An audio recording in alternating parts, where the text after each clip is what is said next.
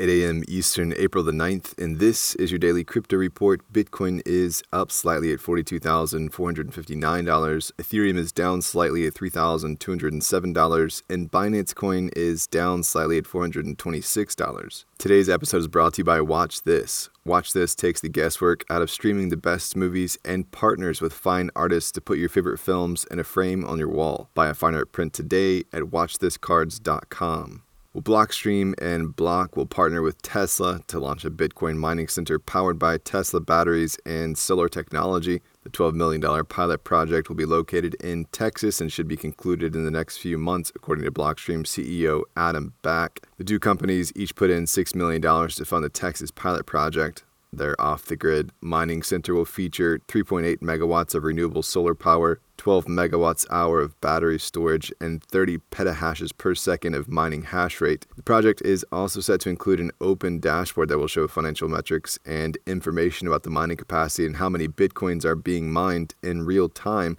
Back said this project would demonstrate how Bitcoin can help fund the expansion of solar powered infrastructure, detailing we figured we would actually make it a reality and public information in a more transparent way that's usually done for a sort of commercial competitive reasons so that we can have a more informed discussion. If we publish the raw data, the raw financial information will speak for itself. Well, Bitstamp, one of the oldest crypto exchanges in the business, is pivoting its targets to women and older investors, saying they're currently underserved in the market. The exchange is highlighting its AA rating by Crypto Compare and its uptime, openness with regulators, and ability for users to call its customer service phone line The firm is also looking to expand in the US by offering Bitstamp as a service. Well, Applied Blockchain has filed for a $60 million NASDAQ IPO, offering 3.2 million shares at an estimated $18.5 per share. The firm intends to list with the ticker APLD. The Dallas based firm builds data centers to host Bitcoin mining operations. Underwriters have been granted a 30 day option to purchase up to an additional 15% of the offered common stock at the public price. And finally, Binance has picked the head of the FCA as its global director of regulatory policy. Steve McWhirter is cashing in after nine years with the regulator, where he held a number of fintech related roles. He's just the latest example of an official formerly housed at a public entity such as a central bank, government, or regulator to go in house with a crypto firm. Well, that's all for us today. Visit us at dailycryptoreport.io for sources and links, and listen to us everywhere else you podcast under Daily Crypto Report.